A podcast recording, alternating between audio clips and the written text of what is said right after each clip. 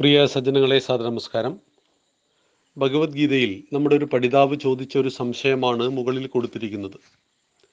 700 ശ്ലോകങ്ങൾ 18 അധ്യായങ്ങൾ ഭഗവത്ഗീതയിലുണ്ട്. ഇത്രയും കാര്യങ്ങൾ പറയുവാൻ കുരുക്ഷേത്ര യുദ്ധഭൂമിയിൽ കഴിഞ്ഞോ? ഇത്രയും സമയം സംസാരിക്കുവാനുള്ള അവസരം ഭഗവാന് ഉണ്ടായിരുന്നോ?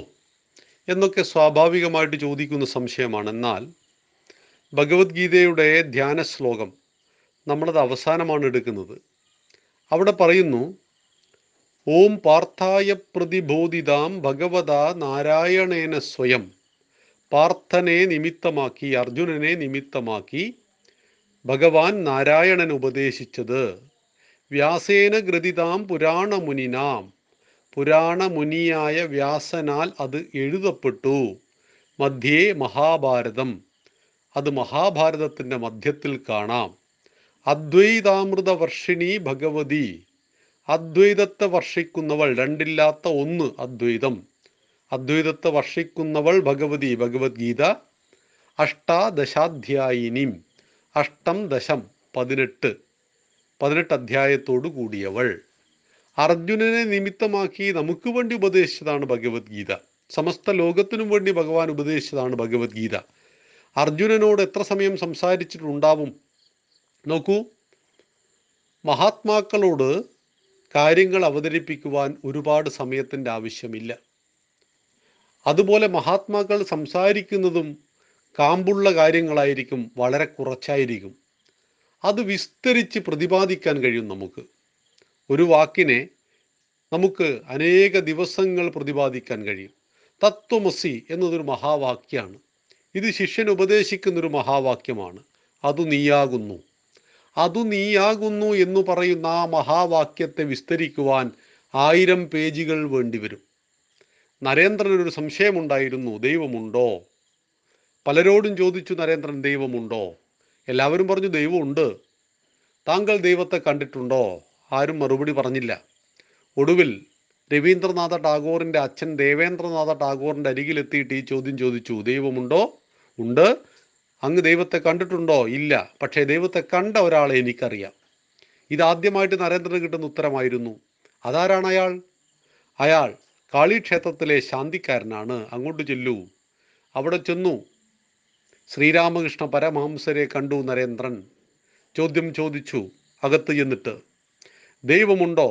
ദൈവമുണ്ട്. അങ്ങ് ദൈവത്തെ കണ്ടിട്ടുണ്ടോ? കണ്ടിട്ടുണ്ട്. നിന്നെ കാണുന്നത് പോലെ ഞാൻ ദൈവത്തെ കണ്ടിട്ടുണ്ട്. നരേന്ദ്രൻ അത്ഭുത സപ്തനായി. അടുത്ത ചോദ്യം, എന്നെ കൂടി കാണിച്ചു തരുമോ? അടുത്തേക്ക് വരൂ, കാണിച്ചു തരാം. തൻ്റെ കാലിൻ്റെ തള്ളവിരൽ കൊണ്ട് നരേന്ദ്രനെ ഒന്ന് സ്പർശിച്ചു. ഭൂമി കീഴ്മേൽ മറിയുന്നത് പോലെ തോന്നിയ നരേന്ദ്രൻ അലറി നിലവിളിച്ചു. അപ്പോൾ ഗുരുവിന് ദൈവമുണ്ട് എന്ന് ശിഷ്യനെ ബോധ്യപ്പെടുത്തുവാൻ എത്ര സമയം വേണ്ടി വന്നു? 1 മിനിറ്റ്. ഇത് മറ്റൊരാൾ എഴുതുമ്പോൾ, അതിനെ വ്യാഖ്യാനിക്കുമ്പോൾ, ദൈവത്തെയും അതിൻ്റെ കാര്യങ്ങളൊക്കെ വ്യാഖ്യാനിക്കുമ്പോൾ അനേക പേജുകളും സമയവും ആവശ്യമായി വരും. അർജുനനെ, കർത്തവ്യത്തിൽ നിന്നും പിന്തിരിഞ്ഞോടുവാൻ പരിശ്രമിച്ച അർജുനനെ കർമ്മ നിപുണനാക്കി യുദ്ധത്തിലേക്ക് തിരികെ കൊണ്ടുപോയ ഭഗവാന്റെ ഉപദേശങ്ങളാണ് ഭഗവത്ഗീത. ആ ഭഗവത്ഗീത ഭഗവാൻ ഉപദേശിച്ചിട്ടുണ്ടാവുക കേവലം 1 മണിക്കൂറിൽ ചുവട്ടിലായിരിക്കും. കാരണം അർജുനൻ വിദ്വാനാണ്. അർജുനന് സ്വാഭാവികമായ ചില സംശയങ്ങൾ വന്നു. ആ സംശയം ഭഗവാനോട് ചോദിക്കുന്നു. ഭഗവാൻ അതിന് മറുപടി പറയുന്നു. അതിനെ വിസ്തരിച്ച് വേദവ്യാസ മഹർഷി എല്ലാ കാലഘട്ടത്തിലേക്കും വേണ്ടി എഴുതുന്നു. അന്ന് അങ്ങനെ എഴുതിയത് കൊണ്ട് ഇന്ന് നമുക്ക് ഭഗവത്ഗീത പഠിക്കാനായല്ലോ. വിസ്തരിച്ച് പാർത്ഥനെ നിമിത്തമാക്കി സമസ്ത ലോകഹിതാർത്ഥം വേദവ്യാസ മഹർഷി എഴുതിയതാണ് ഭഗവത്ഗീത. 1,25,000 ശ്ലോകങ്ങളാണ് മഹാഭാരതം. അത്രയേറെ പറയുവാൻ എന്തുണ്ട്? മഹാഭാരതത്തിൽ 2 ഏട്ടൻ അനിയന്മാരുടെ മക്കൾ തമ്മിൽ നടന്നൊരു യുദ്ധം. ആ യുദ്ധത്തെക്കുറിച്ച് പറയുവാൻ എന്താ ഇത്രയുള്ളത്? നോക്കൂ, അതിൽ നിന്ന് ഓരോ കഥാപാത്രങ്ങളെയും വർണ്ണിച്ച് ധർമാധർമ്മങ്ങളെ നമ്മെ ബോധ്യപ്പെടുത്തി യഥോധർമ്മസ്തോ ജയ, എവിടെയാണോ ധർമ്മം അവിടെയാണ് ജയം എന്ന് ഓർമ്മിപ്പിക്കുന്നതാണ് മഹാഭാരതം. 1,25,000 ശ്ലോകങ്ങളാണ് മഹാഭാരതത്തിലുള്ളത്. അതുകൊണ്ട് ഇത്രയും സമയം ഒരു വെയിലത്ത് നിന്നുകൊണ്ട് ഭഗവാൻ ഉപദേശിച്ചു എന്നല്ല അതിൻ്റെ അർത്ഥം. മറിച്ച് അർജുനനെ അതിൻ്റെ അന്തസത്ത പറഞ്ഞു കൊടുത്തു. അത് നമുക്കായിട്ട് വേദവ്യാസൻ വിസ്തരിച്ചെഴുതി, ഭഗവാൻ വേദവ്യാസൻ വിസ്തരിച്ചെഴുതി എന്ന് മാത്രം മനസ്സിലാക്കുക. നന്ദി, നമസ്കാരം. വന്ദേ മാതരം.